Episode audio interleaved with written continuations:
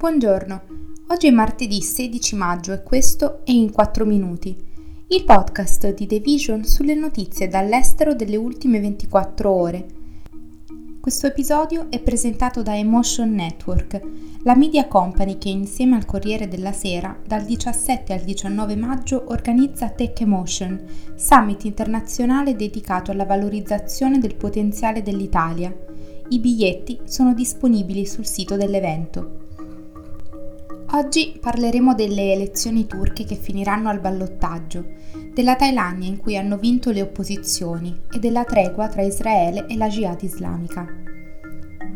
Le elezioni presidenziali in Turchia del 14 maggio sono finite al ballottaggio tra due settimane dopo che il presidente in carica Recep Tayyip Erdogan non è riuscito a ottenere la maggioranza dei voti, un risultato che ha lasciato il leader in difficoltà nella tornata elettorale più difficile della sua carriera. Il suo sfidante principale rimane Kemal Kılıçdaroğlu, leader dell'opposizione, che assicurandosi la vittoria potrebbe ridisegnare il panorama politico del paese.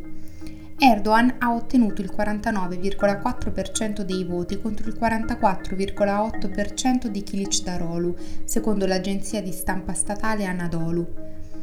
L'aspetto che è emerso maggiormente è il supporto a chi professa politiche contrarie all'accoglienza dei migranti. In gioco c'è il futuro di uno Stato membro della Nato che è riuscito a spiazzare molti dei suoi alleati occidentali, mantenendo rapporti solidi con il Cremlino. La Turchia, una delle 20 maggiori economie del mondo, ha una serie di legami politici ed economici che abbracciano l'Asia, l'Africa, l'Europa e il Medio Oriente e le sue politiche interne ed estere potrebbero cambiare profondamente a seconda di chi vincerà. Secondo il conteggio ufficiale dei voti, i partiti dell'opposizione in Thailandia hanno conquistato una posizione di vantaggio nelle elezioni parlamentari del paese, segnando potenzialmente la fine del quasi decennale dominio dei militari. Secondo la commissione elettorale, i due maggiori partiti di opposizione hanno raccolto ben oltre il 50% del voto popolare per la Camera dei rappresentanti. Le elezioni sono state presentate come un momento cruciale per la Thailandia, un tempo considerata una solida democrazia, ma che dal 2014 è guidata da un establishment militare autoritario allineato alla monarchia. Secondo gli analisti, l'estromissione dei militari potrebbe significare un miglioramento delle condizioni, con implicazioni più ampie per la regione del sud-est asiatico.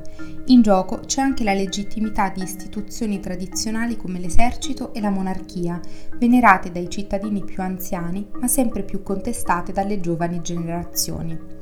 Tuttavia, a causa dei cambiamenti nella legge dell'ultimo decennio, i militari e l'establishment avranno probabilmente l'ultima parola su chi guida il paese.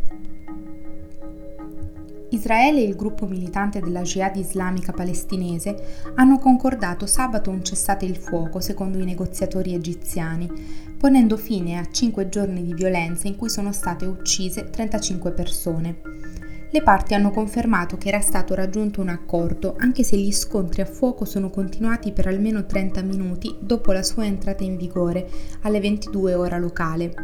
Tuttavia, secondo quanto riportato da un diplomatico occidentale a conoscenza dei colloqui, il cessate il fuoco è arrivato senza condizioni, come richiesto da Israele, e si basa sul principio che alla tregua si risponde con la tregua. I cinque giorni di combattimenti, il più lungo periodo di violenza tra Israele e il gruppo negli ultimi anni, sono rimasti relativamente contenuti. La Jihad islamica, un piccolo gruppo militante sostenuto dall'Iran, non è riuscita a coinvolgere Hamas, la più potente organizzazione militare islamica che controlla Gaza, o qualsiasi altra fazione importante. Come si legge sul New York Times, alcuni esperti hanno attribuito la resistenza della Jihad islamica che Israele, gli Stati Uniti e molti altri paesi occidentali classificano come organizzazione terroristica al fatto che a differenza di Hamas, il gruppo non si assume alcuna responsabilità per la popolazione di Gaza, in gran parte impoverita, che conta più di 2 milioni di persone. Si concentra invece solo sull'obiettivo a lungo termine di sostituire Israele con uno Stato islamico. Questo è tutto da The Vision, a domani!